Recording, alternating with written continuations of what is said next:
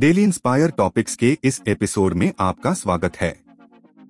आज हम एक ऐसे विषय पर चर्चा करेंगे जिसने दुनिया में तूफ़ान ला दिया है इन्यूफ्टीएस एनएफटीएस और नॉन फंजिबल टोकन्स अपनी लोकप्रियता रिकॉर्ड तोड़ बिक्री और डिजिटल संपत्ति के स्वामित्व का एक नया रूप होने के कारण सुर्खियाँ बटोर रहे हैं।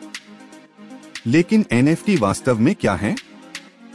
इस कड़ी में हम एनएफटी की दुनिया में गहराई से उतरेंगे चर्चा करेंगे कि वे क्या हैं, कैसे काम करते हैं और वे इतनी चर्चा क्यों पैदा कर रहे हैं। आइए बुनियादी बातों से शुरू करें। एनएफटी का मतलब नॉन फंजिबल टोकन है। नॉन फंजिबल का मतलब ऐसी चीज़ से है जिसे उसकी अनूठी विशेषताओं के कारण किसी और चीज़ से बदला नहीं जा सकता है।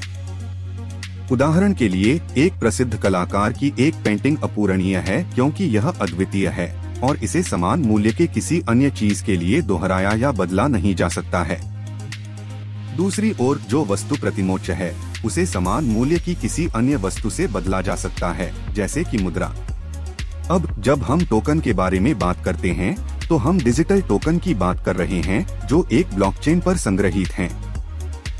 एक ब्लॉकचेन एक विकेंद्रीकृत, सुरक्षित और पारदर्शी डिजिटल लेजर है जो लेन देन को एक तरह से रिकॉर्ड करता है, जो अपरिवर्तनीय और छेड़छाड़ प्रूफ है।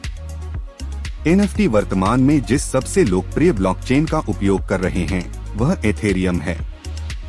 इसलिए इन दोनों को एक साथ रखते हुए एनएफटी अद्वितीय डिजिटल संपत्तियाँ हैं, जो एक ब्लॉकचेन पर संग्रहित हैं। एनएफटी डिजिटल कला, संगीत video tweets virtual real estate और बहुत कुछ से कुछ भी हो सकता है।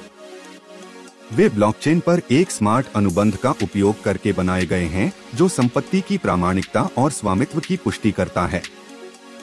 एनएफटी के इस तरह की चर्चा पैदा करने का एक मुख्य कारण उनकी रिकॉर्ड तोड़ बिक्री है। मार्च 2021 में, क्रिस्टी की नीलामी में डिजिटल कलाकार बीपल ने उनहत्तर मिलियन डॉलर में एक एन बेचा। इस बिक्री ने रिकॉर्ड तोड़ा और एनएफटी को मानचित्र पर रखा। लेकिन एनएफटी की इस मांग को क्या चला रहा है? एक कारण अद्वितीय डिजिटल संपत्ति रखने की क्षमता है। एनएफटी के साथ आप डिजिटल संपत्ति के स्वामित्व को इस तरह से साबित कर सकते हैं, जो पहले संभव नहीं था।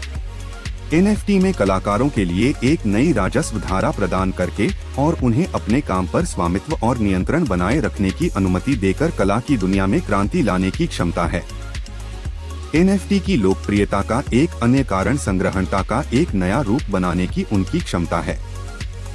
लोग सदियों से आइटम एकत्र कर रहे हैं और एनएफटी के साथ डिजिटल संपत्ति पर एक ही अवधारणा लागू की जा सकती है। संग्राहक डिजिटल कला या संगीत का एक अनूठा टुकड़ा रख सकते हैं, जिसे दोहराया या पुनः प्रस्तुत नहीं किया जा सकता है। हालाँकि एनएफटी के अपने आलोचक भी हैं। एक आलोचना एनएफटी बनाने और व्यापार करने का पर्यावरणीय प्रभाव है।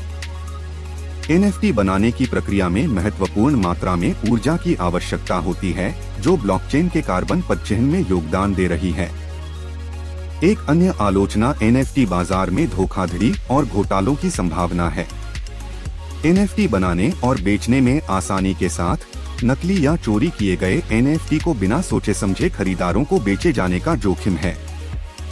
तो यह एनएफटी उनकी विशेषताओं और उनके प्रभाव का संक्षिप्त अवलोकन था। एनएफटी अभी भी एक अपेक्षाकृत नई अवधारणा है और हमें अभी यह देखना है कि वे डिजिटल दुनिया को कैसे आकार देंगे। लेकिन एक बात सुनिश्चित है एनएफटी में स्वामित्व कला और डिजिटल संपत्ति के बारे में हमारे सोचने के तरीके को बदलने की क्षमता है। डेली इंस्पायर टॉपिक्स के इस एपिसोड को देखने के लिए धन्यवाद। यदि आपका कोई प्रश्न या प्रतिक्रिया है तो कृपया हमारे YouTube चैनल पर हमसे संपर्क करें। हमारे अगले एपिसोड के लिए बने रहें और तब तक अपना ध्यान रखें।